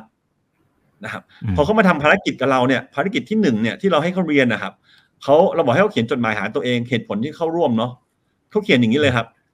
อยู่กับความรู้สึกที่ไม่อยากให้ถึงวันเงินเดือนออกมาสามปีแล้วนะครับ เงินเดือนออกทีไรไม่เหลือเก็บเลยนะครับ ตอนนี้มีโครงการโนบุโรเข้ามาทำให้มีความหวังที่จะปลดหนี้ให้ได้ตั้งใจทำเพื่ออนาคตของลูกและครอบครัวเนาะต้องปลดหนี้นอกระบบให้ได้ห้าหมื่นสองเมื่อส่งดอกน้อยลงก็จะไปจ่ายบัตรเครดิตบัตรกดเงินสดอะไรอย่างนี้เนาะนะครับ แล้วก็สัญญาว่าจะทำหน้าที่และทำภารกิจโนบุโรให้สำเร็จเพื่อครอบครัวของเราเนาะอันนี้คือการบ้านที่หนึ่ง นะครับ หรือเขาพอเขาทำไปครบสิบหกสัปดาห์แล้วเนี่ยการบ้านด่านที่ด่านสิบเจ็ดนี่คือ อันนี้ไม่บังคับนะทำก็ทำทำก็ได้ไม่ไม่ทำก็ได้ทำก็ไม่มีเงินให้แล้วนะนะครับเขาก็เขียนมาให้เราว่าความประทับใจของเขาเนี่ยคืออะไรนะครับนะครับ ตอนแรกไม่คิดว่าตัวเองจะทำได้นะนะครับ แล้วก็สิ่งที่ได้รับจากภารกิจคือรู้อะไรรับรายจ่ายนะครับ แล้วก็มีความรอบคอบในการใช้เงินมากขึ้นเนาะการเปลี่ยนแปลงหลังเข้าโครงการ มีเงินออมบ้างละจากการหยอดกระปุก นะครับ แล้วก็นี่นอกระบบห้าหมื่นสองหมดแล้วนะนะครับเหลือแต่นี่นี่บัตรเครดิต นี่นอกระบบหายไปห้าหมื่นสองแปลว่าเขาไม่ต้องเสียดอกเบี้ยเดือนละห้าพันสองนะครับนะครับเนี่ยครับ แล้วก็อันเนี้ยที่อยากให้ดูคนรอบข้างที่เรารักเนาะก่อนหน้าเข้าโครงการมักจะเครียดกับทะเลาะกับแฟนนะครับ เรื่องเงินไม่พอใช้เนาะหลังเข้าโครงการไม่เครียดละ เรื่องหนี้นอกระบบเนาะเริ่มมองหาทางใช้หนี้บัตรเครดิตให้หมดเพื่ออนาคตของลูกอะไรอย่างเงี้ยนะครับ เรามีตัวอย่างเงี้ยเยอะมาก นะครับเอาเอาให้ให้ดูประมาณนี้ก่อนแล้วกันนะครับโอ้ครับครับ อันนี้มันมันเป็นเคสกรณีที่ที่สักเซสนะครับมันมันมีบ้างไหมครับพี่โปรที่ต่อให้เขาร่วมโครงการแล้วก็มาเรียนกับเราอะแต่สุดท้ายมันก็ยังไม่ได้อยู่ดี มันมีบ้างไหมฮะ มีครับมันเป็นเพราะอะไร อ่า เพราะอะไรอ่าเมื่อกี้ที่เราเรียนคือ เปิดสามใจใช่ไหมครับ ครับ เปิดใจก่อนนะครับหลายๆคนไม่ได้ตั้งใจจะมาแก้หนี้หรอก เห็นว่าโครงการที่เราให้เป็นสวัสดิการอันนึงเฮ้ยมันได้สินเชื่อไว้ ก็เข้ามาเฉยๆ ไม่ได้เปิดใจที่จะแก้ไขตัวเองนะครับ ไม่ได้เข้าใจเลยว่าตัวเองยังมีหนี้อะไรอยู่บ้างนะครับ รายรับรายจ่ายไม่ได้ไปศึกษาเลยว่าจะลดอะไรได้บ้างนะครับ แล้วก็สุดท้ายไม่ตั้งใจนะครับ ซึ่งคนกลุ่มนี้เขาก็จะได้แค่สินเชื่อที่อาจจะแค่หมื่นแรกไป หรือสินเชื่อฉุกเฉินไป เขาก็จะไม่ได้สินเชื่อไอ้ตัวที่บอกว่าต้องมาเรียนแล้วก็ได้วงเงินเพิ่มไปเนาะก็จะได้วงเงินที่ไม่ได้เยอะเท่าไหร่นะครับ ก็ก็สุดท้ายคืออย่างที่เรียนครับเราเรามีความรู้ เรามีทุนมาให้นะครับ เราเป็นเครื่องมือตัวหนึ่งแต่สุดท้ายถ้าตัวตัวลูกบ้านเราเองอะครับเขาไม่เปลี่ยนเนาะอย่างที่พี่นิบอกก็คือว่าถ้าเขาไม่ไม่มีความรู้เพิ่มเติม ไม่ปรับพฤติกรรมทางการเงินอะไรเลยเนี่ย สุดท้ายมันก็แก้ไม่ได้อยู่ดีเนาะนะครับ ก็ก็ต้องเรียนว่า แต่ถ้าใครที่เปิดใจเนาะยอมทำความเข้าใจสักนิดหน่อย แล้วก็ตั้งใจเนี่ย การันตีว่ายังไงก็แก้ได้นะครับครับผม อ่าทุกอย่างมันมีทางออกเสมอนะครับทีนี้มันมีคนหนึ่งครับพี่นี้นะครับที่ส่งเข้ามาผมคงไม่สามารถบอกชื่อได้นะครับเพราะเขาส่งเข้ามาในอินบ็อกซ์นะครับแล้วก็พูดตรงๆคือคือไม่ได้ขออนุญาตเขาก่อน แต่ว่าจะมาเล่าให้ฟังเพราะเป็นน่าจะเป็นประโยชน์และหลายคนคงกำลังเจอปัญหาเดียวกันนะครับคร่าวๆนะครับเขาบอกว่าตอนนี้เนี่ยตันตันไปหมดทุกขนทางละมืดไปหมดนะครับตอนนี้ทางบ้านก็ช่วยเหลืออะไรไม่ได้แล้วในเรื่องของหนี้นะนะครับเพราะว่าอาจจะเป็นหนี้เขาบอกว่าเป็นหนี้นอกระบบเยอะมากๆนะครับ เจอทางตันละไม่รู้จะไปยังไงดีนะฮะถ้าจะเสียชีวิตเนี่ยก็กลัวคนอื่นจะเดือดร้อนอีกนะครับ ก็เพราะฉะนั้นต้องมีชีวิตอยู่ แต่มีนี่ก็อยากจะหนีแต่หนีก็กลัวคนที่บ้านเดือดร้อน คือไม่รู้จะเอายังไงดี แล้วมันเครียดมากๆ หันไปทางไหนมันเจอแต่ทางตันอะไรไปหมดเลย มันจะหนึ่งคือคือถ้าเจอแบบนี้เนี่ย พี่นี้อยากจะให้คำแนะนำของเขากับเขาอย่างไร ถ้าสมมติคนเนี้ย เขาเดินทางไปหาพี่นิแล้วก็ขอคำปรึกษาเลยสองคนที่กำลังเครียดบางทีเนี่ยโอเคเรามาบอกงี้เนี่ย step หนึ่งสองสามสี่เลยว่ามันไปเนี่ยโอเคมันมันฟังนะ แต่บางทีมันก็ทะลุหูซ้ายหูขวาเหมือนกันเพราะว่ามันเครียดไงความเครียดมันทำให้เราอาจจะมองไม่เห็นอะไรทางออกอะไรเลยนะครับ ถ้าความเครียดเราจะบริหารอย่างไร อ่าครับผมค่ะ ก็ถ้ามาหาพี่เนาะพี่ก็อาจจะต้องฟังเขาก่อนนะคะในเบื้องต้นเนาะให้เขาได้เล่า ให้เขาได้ระบายนะคะ ให้เขาเขาเล่าอีกรอบหนึ่งอะค่ะ การเขียนก็คือส่วนหนึ่งและ แต่การที่ได้พูดออกมาค่ะ พูดออกมาเนาะเพราะว่าเออเราเราอาจจะต้องทำตัวให้ให้ตัวเราเป็นพื้นที่ปลอดภัยเราก็เชื่อว่าเราอะค่ะ รับฟังเขาจริง ๆ แล้วก็ไม่ตัดสินเขานะคะ ให้เขาได้เล่าได้ระบาย ความรู้สึกต่างๆ นานาออกมาอะไรอย่างเงี้ยค่ะ เพราะว่าหลายครั้งเนี่ยก็คือความเครียดเนี่ยมันอาจจะเกิดจาก เออเราไม่รู้จะไปเล่าให้ใครฟัง เราไม่รู้จะไประบายให้ใครฟัง เราก็กลัวว่าถ้าเราไปเล่าไปให้คนอื่นในครอบครัวได้รับรู้ปัญหาเนี่ย มันจะทำให้ทุกคนพากันเครียดไปหมดหรือเปล่า หรือเราอาจจะคิดไปเองว่าเอ้ยพ่อแม่เราหรือคนในครอบครัวเราเขาก็มีปัญหาที่หนักอยู่แล้ว เราไปปัญหาของเราเนี่ย ก็อาจจะไปยิ่งทำให้ทุกอย่างมันแบบว่า ยิ่งแย่ลงหลายคนก็เลือกที่จะเก็บไออย่างที่โปรเล่าให้ฟังเนาะบางคนอะเก็บปัญหานี้สินไว้กับตัวค่ะ ไม่กล้าเล่าให้คนในครอบครัวฟัง อะไรอย่างเงี้ย หรือครอบครัวอาจจะไม่ใช่พื้นที่ปลอดภัยสำหรับเขาจริง ๆ ก็ได้เล่าไปแล้วเนี่ย อาจจะอยากอาจจะมีบางกรณี ก็อาจจะโดนซ้ำเติมหรืออะไรอย่างเงี้ย มันทำให้เขาไม่มีที่ระบาย ไม่มีคนรับฟังเขาอย่างแท้จริงนะคะ เพราะฉะนั้นสเต็ปแรกเลยพี่ก็จะรับฟังนะคะ พอรับฟังแล้วเราก็จะต้องใช้คำถามอะค่ะ ค่อยๆถามนะคะ ค่อยๆถาม ถามถึงปัญหาถามถึง ความรู้สึกถามว่า เออ แล้วเขาคิดยังไงอะไรยังไงอะค่ะ ให้เขาได้ได้พูดออกมาให้ได้มากที่สุด เพราะว่าพอเขาได้พูดได้ระบายส่วนหนึ่งอะมันจะได้ความสบายใจพอได้ความสบายใจอย่างน้อยอะสติมาปัญญาเกิดอะไรอย่างเงี้ยค่ะ เพราะว่าบางครั้งอะคนเราถ้าอยู่ในในหล่มของปัญหาเหมือนเราติดหล่มเนาะเออ เราก็แบบรู้สึกว่ามันตีบตันหาหนทางไม่เจออะเพราะว่าเราอาจจะมองไม่เห็น รืออาจจะมองแค่มุมเดียว อย่างเงี้ยค่ะ ก็อันเนี้ยอันนี้สเต็ปแรกเนาะแล้วเราก็ถาม ถามแล้วเราก็ค่อยๆถามเรื่องตัวเลข อ่า ค่อยๆถามเรื่องข้อมูลทางการเงินเขาเนาะค่อยๆแกะ ค่อย ๆ แกะประเด็น ว่า อ่ารายรับเป็นยังไงนะคะรายจ่ายเป็นยังไง มีหนี้อะไรอยู่บ้าง ดอกเบี้ยเท่าไหร่นู่นนี่นั่น อะไรอย่างเงี้ยค่ะ ตรงเนี้ยก็ค่อย ๆ ให้เขาขอข้อมูลอ่าขอข้อมูลเนาะ ให้เขาค่อย ๆ ให้ข้อมูล พอเราได้ข้อมูลนะคะเราก็อาจจะช่วยในฐานะการเป็นนักวางแผนการเงินเนาะแล้วก็จะช่วยดูว่า เออเขาเรียกว่าอะไรคะตรงไหนแพงตรงไหนถูก อ่ารายรับเขาเป็นยังไงรายจ่ายเป็นยังไงรายจ่ายตรงไหนที่เขาจะพอประหยัดได้บ้าง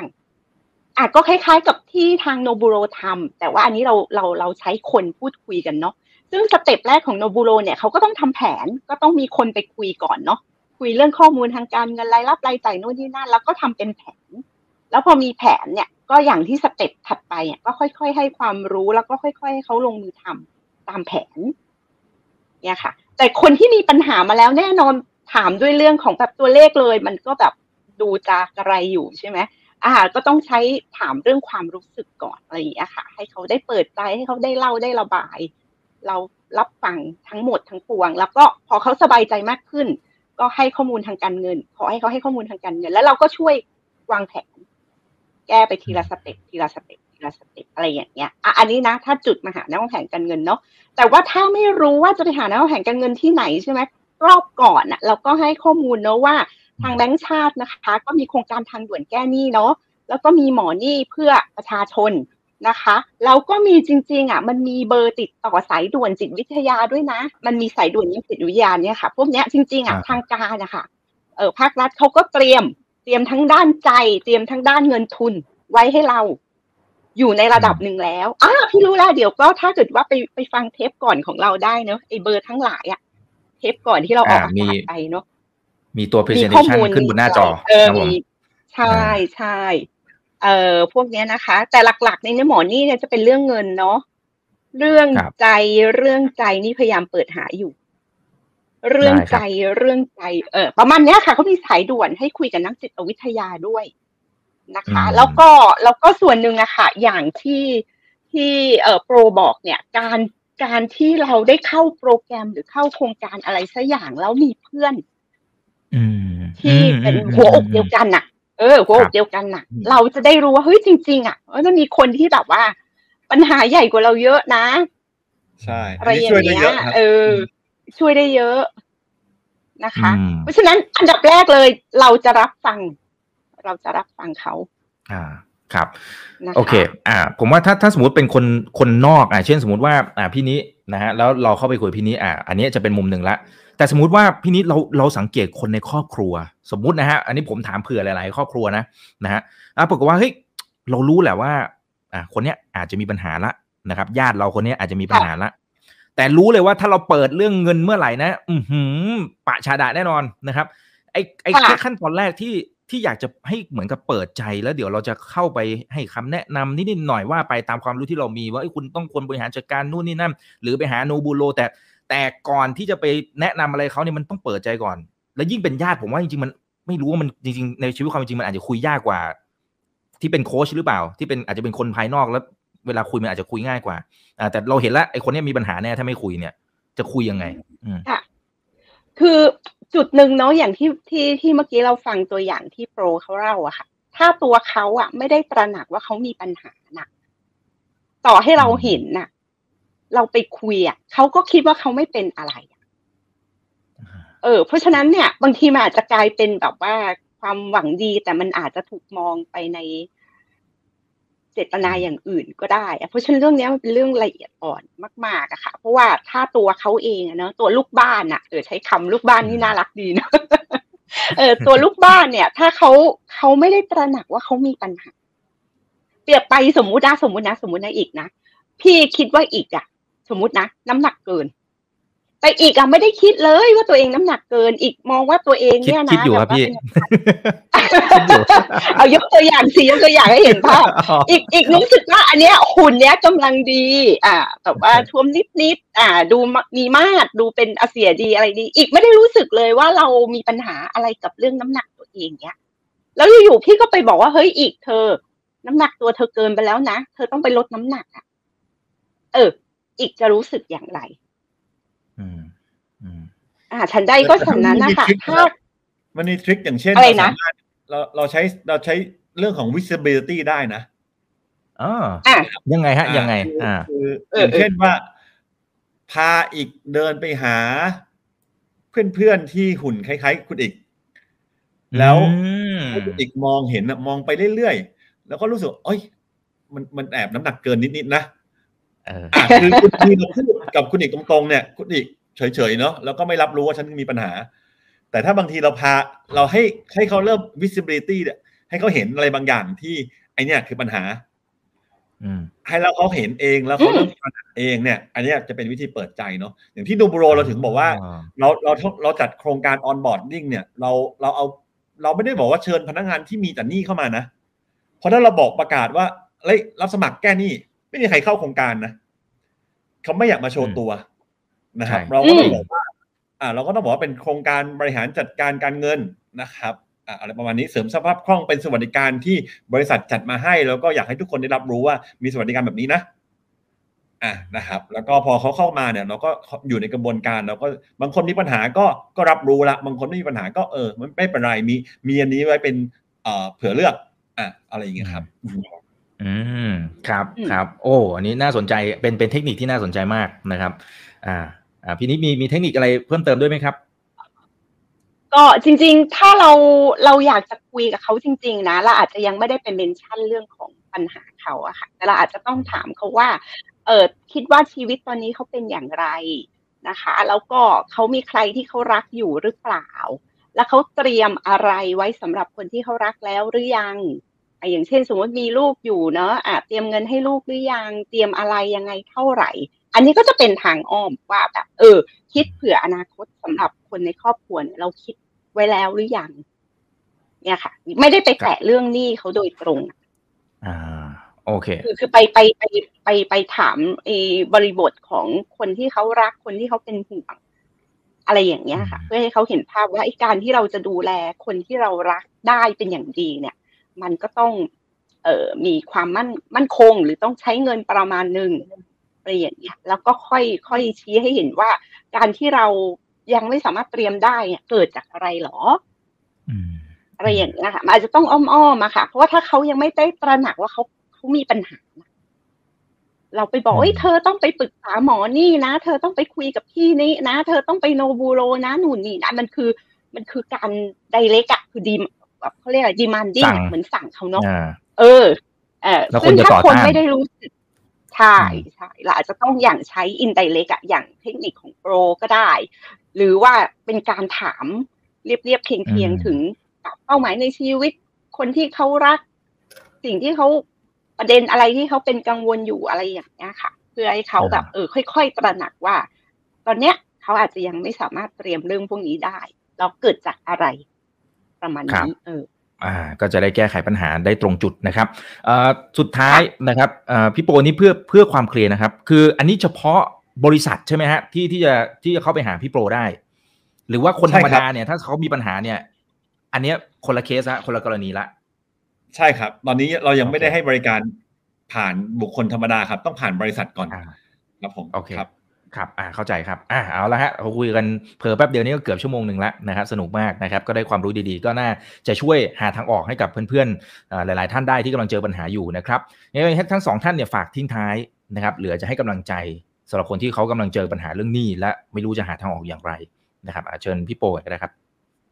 โอเคครับผมก็ขออนุญาตขายของนิดนึงเลยแล้วกันนะครับ ก็ครับผมฝากถึงท่านผู้บริหารกิจการเนาะหรือเจ้าของกิจการที่ดูรายการของคุณเอกอยู่เนาะนะครับแล้วก็ถ้าคิดว่าปัญหาเรื่องหนี้สินเนี่ยเป็นของพนักงานเนี่ยกระทบกับ performance ของพนักงาน แล้วก็กระทบกับการทำงานของเขาเนี่ยก็ก็ลองติดต่อเรามาได้นะครับ ที่ www.noburo.co นะครับแล้วเดี๋ยวจะมีเจ้าหน้าที่ติดต่อกลับไปนะครับอืม ครับผมแล้วเราเชื่อว่านายจ้างเนี่ยเป็นเป็นเป็นเกมเชนเ e อร์อันหนึงเลยนะครับ ที่จะแก้ปัญหาเรื่องของหนี้หนี้ครัวเรือนของประเทศไทยนะครับอืมอืมครับอ่ามันต้องร่วมด้วยช่วยกันทุกๆฝ่ายนะครับ อ่าพี่นี่ครับฝากทิ้งท้ายและให้กำลังใจด้วยครับ ค่ะก็จริงๆจะเห็นจากตัวอย่างนะคะว่าหลายท่านที่ทางโนบโรโชมาเนี่ยก็มีหนี้ระดับหลายแสนเนาะแต่ว่าถ้ามีความตั้งใจเปิดใจ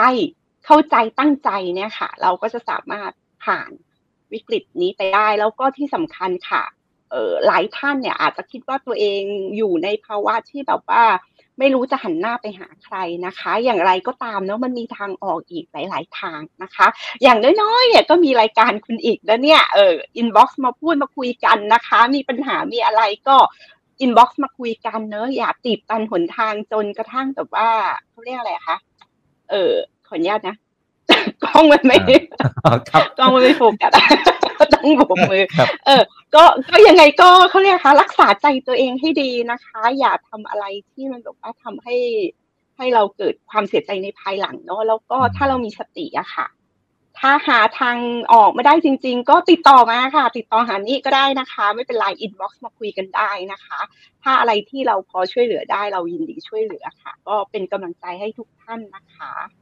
อืมครับผมอ่าขอบคุณทั้งสองท่านมากๆนะครับ แล้วก็สำหรับท่านไหนนะครับที่อยากจะเข้ามาพูดคุยกันนะครับในประเด็นต่างๆที่เกี่ยวข้องนะครับก็สามารถส่งเข้ามาได้จริงๆ เราเป็นอีกหนึ่งช่องทางแล้วนะครับ ไม่ใช่เฉพาะ inbox อย่างเดียวนะนะครับก็จะมี Open Line Chat นะครับแยกห้องเลย หุ้นไทยหุ้นต่างประเทศคริปโตวางแผนการเงินนะครับแล้วแต่ท่านสนใจเรื่องไหนห้องไหน ก็คลิกเข้าไปได้นะครับทางทีมงานก็จะแปะเอาไว้ที่ Facebook กับ YouTube แล้ว pin เอาไว้ให้นะครับก็จะได้เข้าไปพูดคุยหรือว่าเติมความรู้กันต่อด้วยนะครับ วันนี้ขอบคุณมากครับ ขอบคุณทั้งสองท่านมากๆเลยนะครับ